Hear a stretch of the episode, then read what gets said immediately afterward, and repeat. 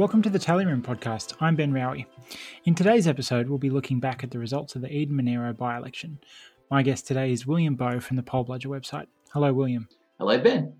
So, we're recording this episode on Friday, six days after the by election. At this point, most of the votes have been counted, and we're just waiting for some last postal votes to trickle in over the next week.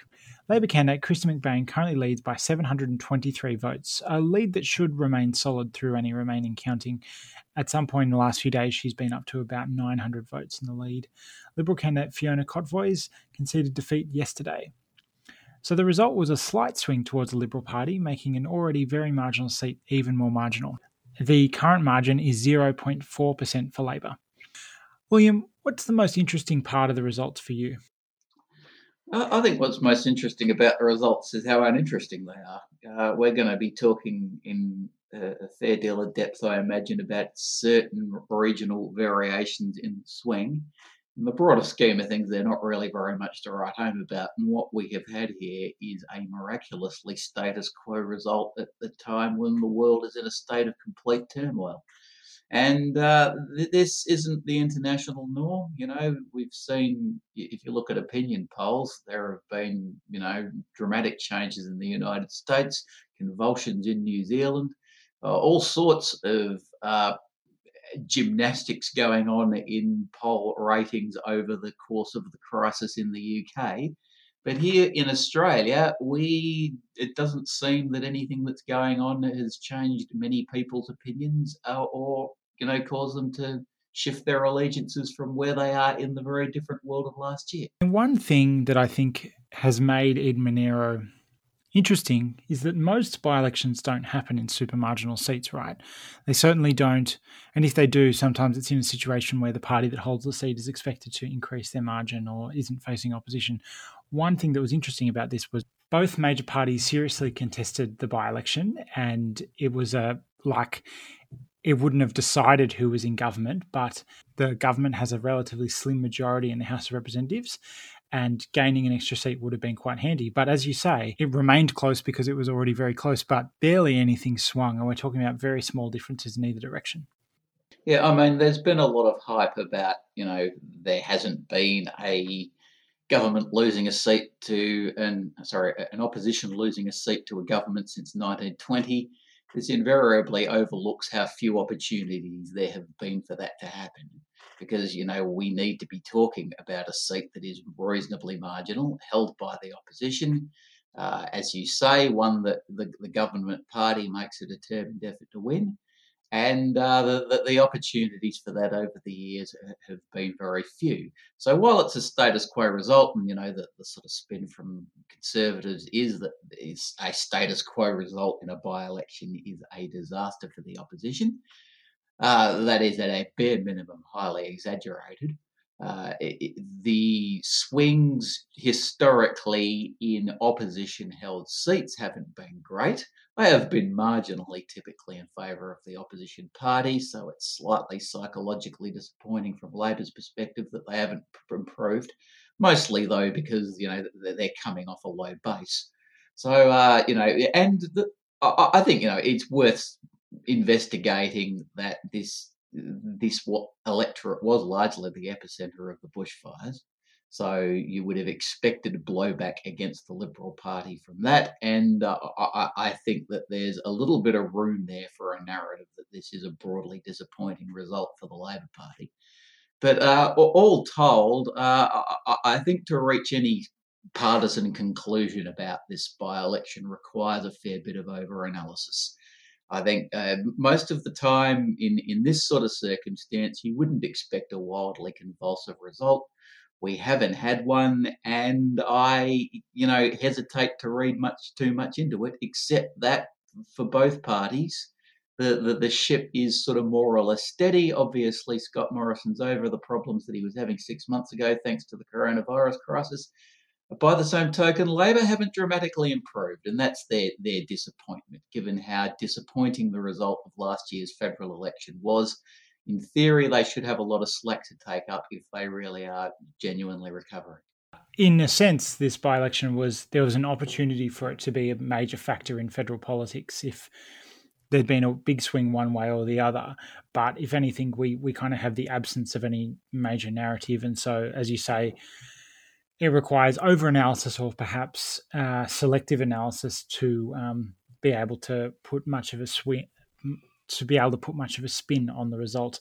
I mean, we saw some um, remarkable gymnastics by the day, by the Sunday Telegraph with their Sunday headline, which basically spun it as a disaster for Labor based on kind of uh, early results that were missing quite a lot. But uh, yeah, so I mean, I think we can we can pin that there about the meaning of it, but it's still some interesting to kind of look at what the figures say. Um, one thing I'd start with is there was a big increase in postal voting. We saw uh, last election there was about 5,500 uh, postal votes cast in Eden Monaro. And this election, there's been over 12,000 counted so far, with some more expected to arrive. Uh, so that's like a that's a doubling of postal voting since the last election. I would expect the turnout overall to be a bit lower, so that's uh, an even bigger increase as a proportion of the total vote. So um, that presumably mostly reflects the impact of the COVID nineteen pandemic, and we did see a much bigger effort from the Labor Party to um, acquire postal vote applications than we have in the past. So I think that maybe is a bit of a window into how other elections conducted under the shadow of the pandemic um, happen. Although, admittedly, at least outside of Melbourne, we're not in the height of the pandemic right now. So it would be interesting. Things could could look quite different um, if the disease was um, much more of a presence in, in New South Wales than it is at the moment. Yeah, I mean, compare it with the, the elections that were held in Queensland a couple of uh, months ago now and uh, that they really radically changed what the you know the face of the election looked like in terms of the amount of votes being cast on polling day uh, versus pre-polls in particular. What we saw at this by-election was a, as you say, an increase in postal voting, which uh, you know uh, is not part of any long ongoing trend. I'm sure uh, it's it's purely the the COVID nineteen effect and uh, that was the way the effect w- was borne out. There, there, were more postal votes. I was actually surprised that there wasn't a, a, substantial increase in pre-poll voting. We've been seeing that increase over, you know, the last decade, you know, really dramatically. But this by election didn't really build any further upon what already happened in the uh, election last year. It's worth noting that Eden Monaro has a relatively high rate of pre poll voting already at least at the 2019 election it did. Yes, it, it, it hasn't gone up. It's largely stayed steady, but that's steady on a very high base of about 40% of the electorate voting pre poll. So, yeah, the pre poll voting that was already at a peak has kind of um, plateaued. Yeah, and the, which is really surprising for, for me at this at this by election. I, I, was sort of taking it for granted that there'd be a kind of transfusion from election day votes to pre poll votes. Uh, that that was what happened in Queensland, but I, I think, notwithstanding what's been happening in Victoria, I, I think that the, the pitch of public concern isn't quite where it was when the when the elections were being held in Queensland. When I think there was a, just a lot more uncertainty among the public surrounding COVID nineteen, and I think people have uh, become more comfortable with their routines. And, uh, you know, as I say, Victoria notwithstanding, the, the, the edge in most parts of Australia has come off the pandemic since then. And by and large, voters return to their normal habits. It's with with the very significant qualification, as you say, of, of, postal voting. The other interesting thing to look at was the results uh, geographically across the electorate. If you look at the different local council areas that make up Eden Monaro and you and you look at the city of Queanbeyan, that's kind of the main urban centre of the electorate. Uh, you did see quite differential swings in different parts of the seat. Uh, one of the things that's changed over recent elections is the number of pre-poll booths has been increasing. You know, once upon a time, an electorate might only have one or two pre-poll booths. We had over a dozen pre-poll booths this time, which meant every major town in the electorate had its own pre-poll centre that you were able to kind of analyze alongside the election day vote. So that's very handy. Um, and we did see a trend where the coalition gained the biggest swing in Queanbeyan, which has always been kind of the strongest Labor heartland within the electorate. Uh, but Labor did particularly well on the south coast in the kind of Bega Shire area. And there's a few theories for that. One is the um, the candidacy of Kristy McBain, who until recently was the mayor of Bega Valley and had a high profile recently. And the other theory is around the bushfires that uh, Bega Valley was particularly badly affected by the bushfires, and McBain was a, a prominent local figure in that time. If you take out the swing to Labor in in uh, Bega Valley, then probably they're on track to lose the election across the rest of the seat. Um, even though there are some other towns in the electorate where Labor did gain smaller swings, but um, there does appear to be a bit of a trend there, and it does suggest that there's some there's some localized factors about how people vote based on what part of the seat they're in. You mentioned two theories. A, a third one I, I, came across in some of the News Corp coverage was that the blue collar tradie backlash against sort of trendy left Labor intensified, and this was why Labor did badly in Queanbeyan. Um, I am a lot more satisfied with the two theories that you, you discussed, though, which are really to do with candidate factors. You know, you expect a certain amount of change from one by election to the, next, from one election to the next, which is to do with candidates rather than, than bigger picture things. And uh, apparently, this was news to me, but you know, clearly, uh, Mike Kelly, uh, what was particularly popular in Queanbeyan, it was his home base. Apparently, that's you know where where he has the strongest local support and the, probably the strongest name recognition and face recognition and all of that. Whereas, as you say, uh, Kristy McBain, her uh, background is in Bega Valley. So, with that brought to the table, uh, notwithstanding that both the candidates have connections there, Labor went from you know having a, a, candidate without specific connections in that area to one who did have specific connections in that area. So that area Labor improved. Having lost Mike Kelly's Queanbeyan connection, they lost a bit more skin there, and the two things more or less balanced each other out. So in the course of that, uh, uh it's sort of a little bit disappointingly difficult to come up with more politically interesting perspectives on why uh, the the different components of the electorate behaved as they did. You might have thought that the bushfires would have resulted in a certain amount of regional variation within the seat, but that didn't seem to be the case. Uh, I think you know there was a bit of talk that uh, there was there was a bit of a north-south pattern in the, the electorate, but it, it's not clear to me how that would have been bushfire affected.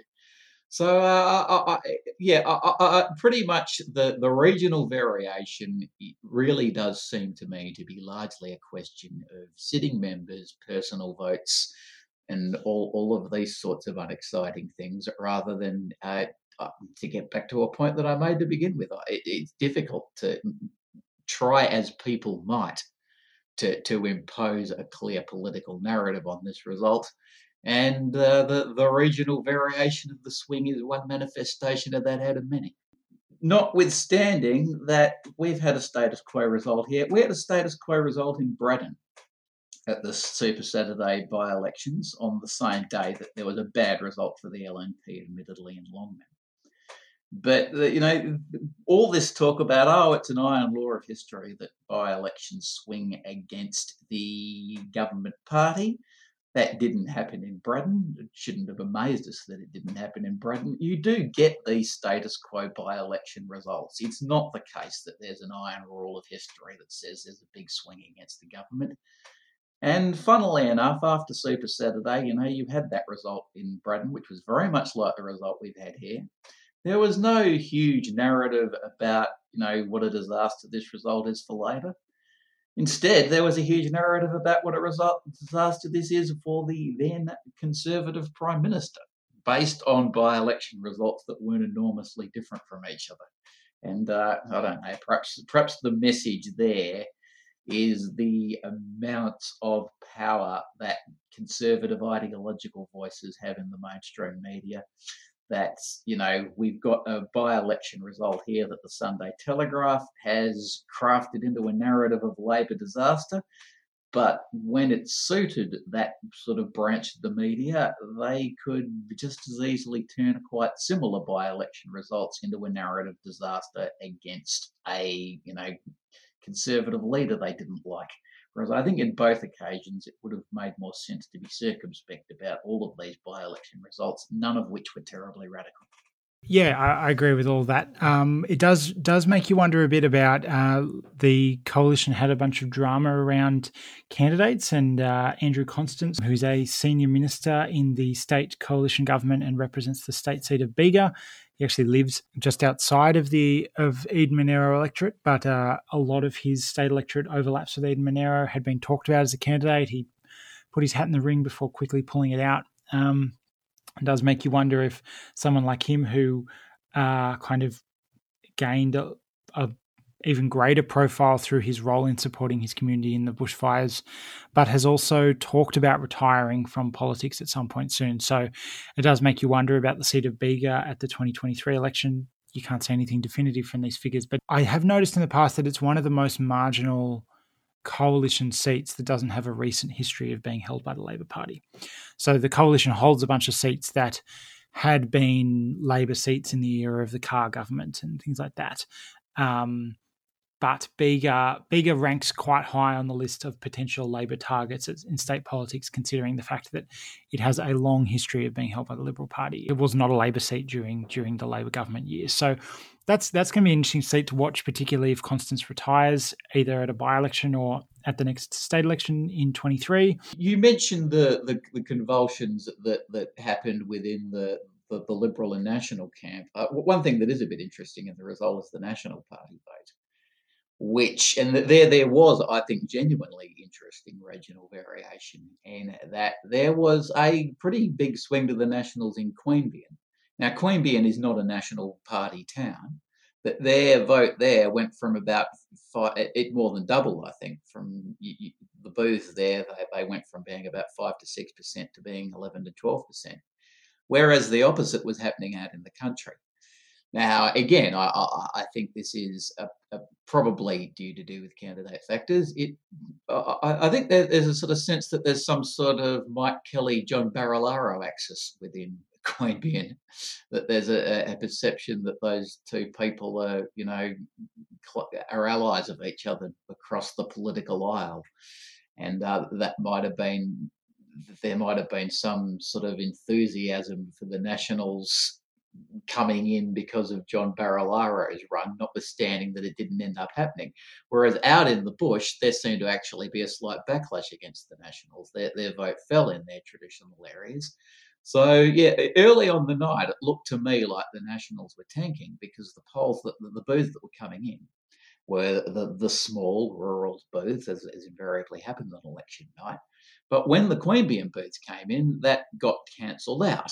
So, you know, th- there's probably a narrative there, which is to do with the fact that the, you know, the Liberals and the Nationals had that, you know, big mess at the start of their campaign where they both thought they were going to be running one candidate and ended up running another.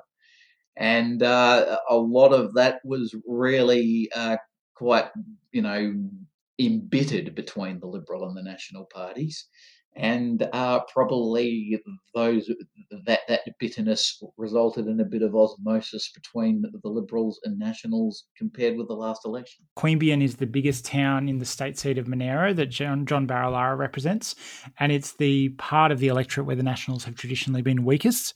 So I suspect there might be something going on here around, you know, for Barilaro to have won Monaro, which used to be a Labor seat, um, he's needed to strengthen his position in Queanbeyan and maybe more of a focus on the Nationals or a bigger Nationals campaign here than they have done at the last election might have um, helped them, particularly in Queanbeyan, whereas in the other parts of the seat, maybe they were already at their peak. It's just a theory. Yeah, quite possibly. I mean, uh, it's uh, it, it, requires probably a depth of, of, knowledge of the local situation. But as you say, you know, if there's a John Barilaro effect within Queanbeyan, well, that's interesting given that he didn't even run. And uh, you know, you might even have thought the opposite that there might have been a sense that Barilaro hadn't been treated well, and therefore a, a reaction against the party. So uh, you know, I, I think you you really need a boots on the ground perspective. You know, this is really you know second level uh, analysis here, which uh, you often get this in by election. You really do need a intricate understanding of the electorate in order to appreciate the where these sorts of undercurrents are coming from. And uh, in all honesty, as a sort of Western Australian and occasional Victorian, my um, my, my, my perception of the, the Queanbeyan uh, micro politics doesn't run quite that deep. That's probably all we've got for Eden Monaro. Uh, we just wanted to touch briefly on another issue in federal electoral politics that's happening right now, which is we have started the process of redistributing electoral boundaries for the next federal election that's due in 2022, although we may have it uh, as early as next year. One year after every election, the Electoral Commissioner uses the latest ABS population data to determine the entitlement of seats for each state and territory in the next parliament. At the last election, that saw the number of seats increase to 151, thanks to an extra seat created um, in the ACT, as well as another seat in Victoria. And this time, what we've seen is Victoria has increased its numbers from 38 to 39, and Western Australia, who gained a 16th seat in 2016, will lose that seat and go back to, to 15 seats. And then, most dramatically, the Northern Territory has dropped from two seats to one seat, uh, which actually means the way the process works is there will be no redistribution for the NT unless they change the law um, because they'd simply merge the two seats and if nothing changes, we will have one seat in the Northern Territory at the next election called Northern Territory. Uh, so that's that's kind of where we're at. Uh, Victoria and WA will need to have redistributions, and then there is also a big debate happening, including a federal parliamentary inquiry around proposed legislation that would guarantee the territories two seats each, and thus prevent the NT from losing its second seat. Uh, William, what are your thoughts about this uh, new entitlement? As you say, the the announcement was made uh, last week or the week before, and um, it didn't tell us anything we couldn't have calculated ourselves at very long range. And uh, which is that uh, uh Western Australia and the Northern Territory are losing seats. They're basically losing them for the same reason, which is that uh, Puff has gone out of those jurisdictions with the end of the mining boom. Uh, Northern Territory for a long time held on very precariously to that second seat. Both the territories are a little bit of a difficulty here, and the Northern Territory has basically one and a half seats worth of, of population, and the Australian Capital Territory has about two and a half. So, you know, whichever way it gets rounded, uh, the electorates in both of those territories end up looking uh, a little bit unnatural in terms of having enrolment quite different from everywhere else in the country. Uh, I actually would be would be supportive of the notion that there ought to be a two seat minimum for both of them. I think it's particularly unfortunate that you might only get one seat for the Northern Territory, and that seat being the most, you know, the biggest electorate in the country. I think you know it'll have you know 140,000, I suppose, voters in it compared to about 140, just 100,000 straight up. Now, obviously, these are very rough estimates, but that's that's the dimension of the difference you're going to get between that Northern Territory seat and seats everywhere in the country. It's worth diving briefly into the maths of that. So the the part of the problem here is there's such a big jump between um, the average number of voters if you have one seat and if you have two seats, that means effectively, even though, like from a quota perspective, it kind of makes sense if you have 1.45 quotas of population, you get one seat. The um, the the Northern Territory's average number of voters would be much closer. Well, average population would be much closer to the national average if they had two seats rather than one. And there's a there's a different method of allocating seats that Anthony Green has advocated for that would fix that problem. It would effectively mean as long as the NT had more than one and a third quotas, it would still maintain its two seats. And eventually, it would still be in a position to possibly lose a seat if the population dropped that far, which that's not going to happen. But it, it does make sense that there's a, there's there is a logic beyond just we don't think it's fair to lose a seat to say that the NT should have a second seat. Yeah, that, that's probably a better idea than the crude notion of, of simply having there being a second seat. And it's probably more likely to get political support and get you know, get get the government on board if, if that is indeed any sort of possibility at all. I mean, you can you can argue it either way, right? Because we do have a constitution that says Tasmania has five seats guaranteed, even though they only have three seats worth of people. Um, so I think you can make an argument that having a minimum floor for the territories um, also makes sense. I, I, think you can argue it either way, frankly. Yeah, I think I'm sure Anthony's solution is more elegant. The, the other point that I'd make is that you know, if we're going to have one seat in the country, which is, you know, really substantially bigger than every other seat, and that seat happens to be the electorate with the highest Indigenous population in the country, uh, I think that would be particularly unfortunate and uh, not, not a good look internationally. You know, I, I think that, you know, it, obviously there's no, you know, racist intent in any of this but if that's the way that, that, things have panned out, we've got one sort of you know electorate with a really conspicuous indigenous population, and from some angles it looks like that that uh, electorate has been malapportioned to its own disadvantage. So uh, you know I, I, think that ought to be in the mix. But uh, you know, as you say, I, I, think that the, the Anthony Green solution sounds the best. You you do raise that you know quite technical but nonetheless very important mathematical point about you know how how how, how different it is from the, the national average depending on which way the which way the, the onion is sliced in terms of being below or above the 1.5 quota. So uh, yeah, I, I, certainly think that needs to be looked at. I would be sympathetic towards any change uh, designed to, to, to, ensure that, that, that the Northern Territory's representation is maintained.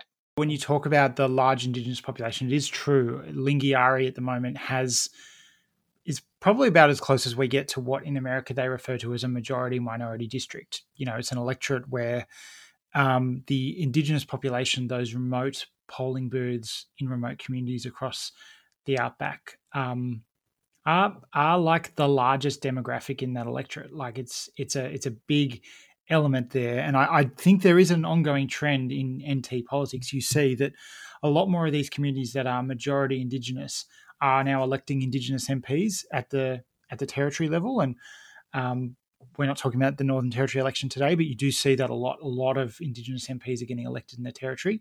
Um, we haven't seen that in Lingiari because Warren Snowden, who's the sitting Labor MP, has held the seat um, since it was created in 2001, and before that represented the overall the, the territory overall.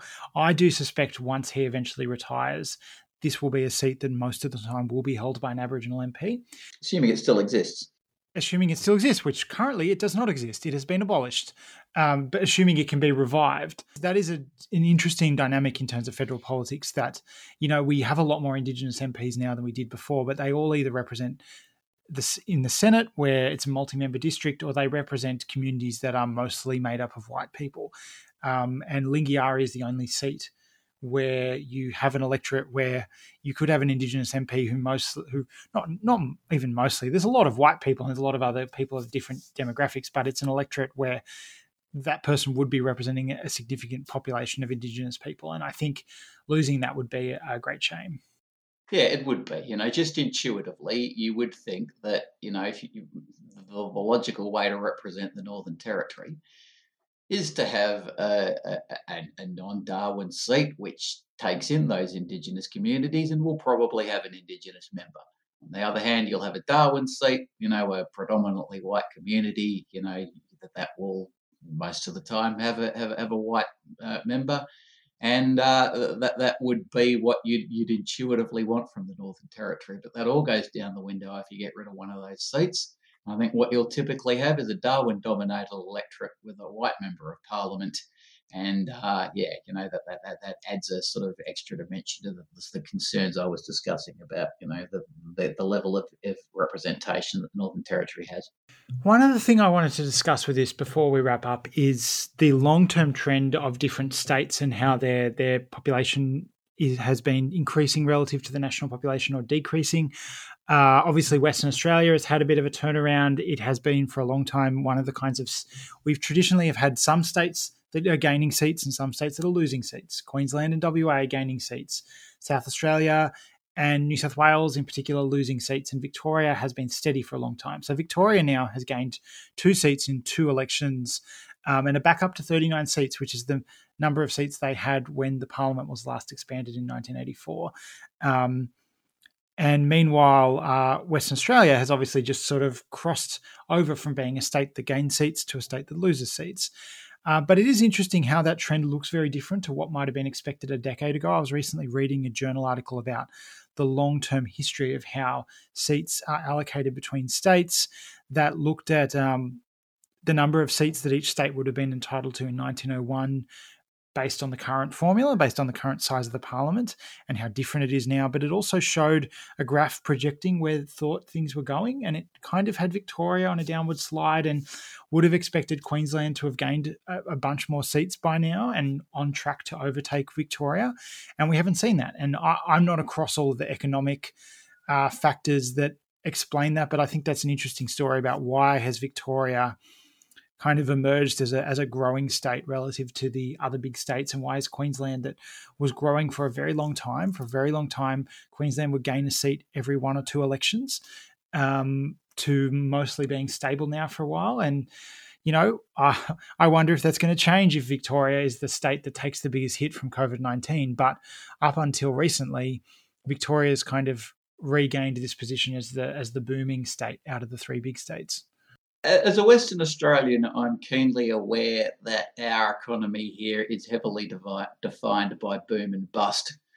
Uh, being a resources state, you know, we have our strong periods and we have our lean periods. So, from a long term historic perspective in Western Australia, I, I think the, the overall long term trend in Western Australia is upwards but it's it, no one with a with a long sense of history would have been surprised. Uh, I don't know what your journal article said about the future prospects for the Western Australia, but it should, it should not have proposed any kind of linear trend in Western Australia because there will always be those ups and downs here, and I think there's probably an element of that in Queensland too, and certainly in the Northern Territory as well. You know, during those you know resource commodities boom mania periods that you get from time to time, there will be short term transfers of population to Western Australia, Queensland, and Northern Territory, and that will come through in the seat representation.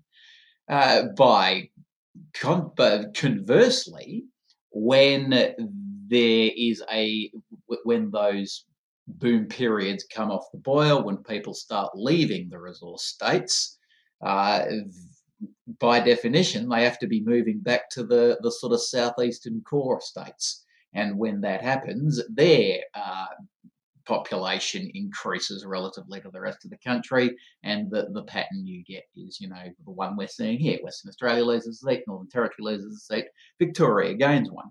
Now, it's interesting that Victoria has, you know, gained as New South Wales has not.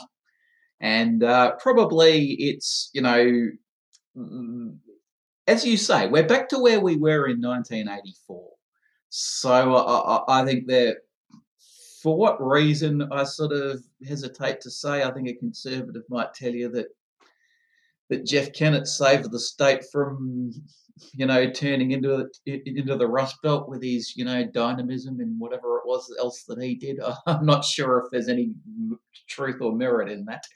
But you know, there, there, there did seem to be a malaise in Victoria in the 80s and 90s, and uh, over a long period now, too long a period for you to give it the credit to Jeff Kennett, I think.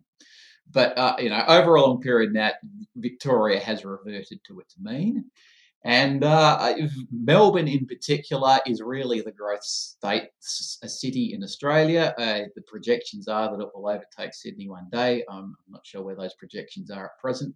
I think Melbourne has a lot to offer in terms of quality of life and things, and you know, lifestyle and, and all of the rest.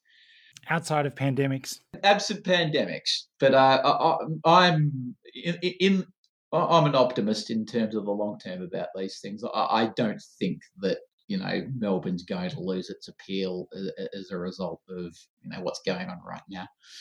But you know who knows. The, the, the, other thing that I, I sort of might point out is that uh, I wonder if Tasmania might be on the precipice of a new golden age. You know that you know with global warming, you know there was a lot of this sort of talk at the, the time of the bushfires. You know, if, if devastating climactic events are going to be a part and parcel of modern life in mainland Australia, then they don't have bushfires in Tasmania, but you know Tasmania, I, I, I think is uh, uh, may well have a big future and uh, you know may lose that sense that it's always had of being the poor man of the federation and uh, you know start having a, a, a, lot more to offer to, to prospective immigrants but in terms of the discussion we're having here about seat entitlements, Tasmania, of course, is an irrelevancy because it's it's going to be five seats come what may. I'm not proposing Tasmania is going to boom so magnificently that it's going to be in the in the hunt for us for six seats during our lifetimes at least. Interestingly, this journal article I was discussing said that on the 1901 population figures, but with the current size of the parliament, both Tasmania and Western Australia would have been entitled to seven seats. And now Western Australia is twice as big as a proportion of the federation, and Tasmania is about half as big.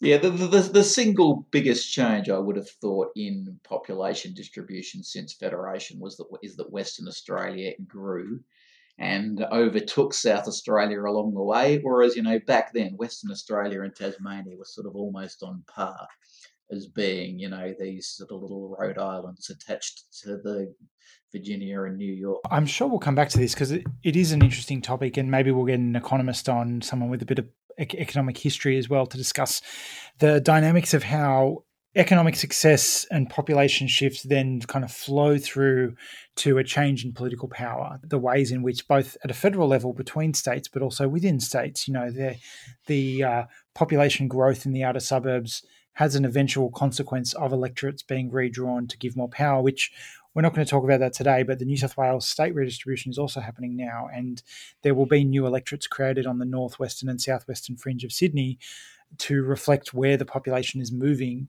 which has been a trend that has been going on for 170 years now.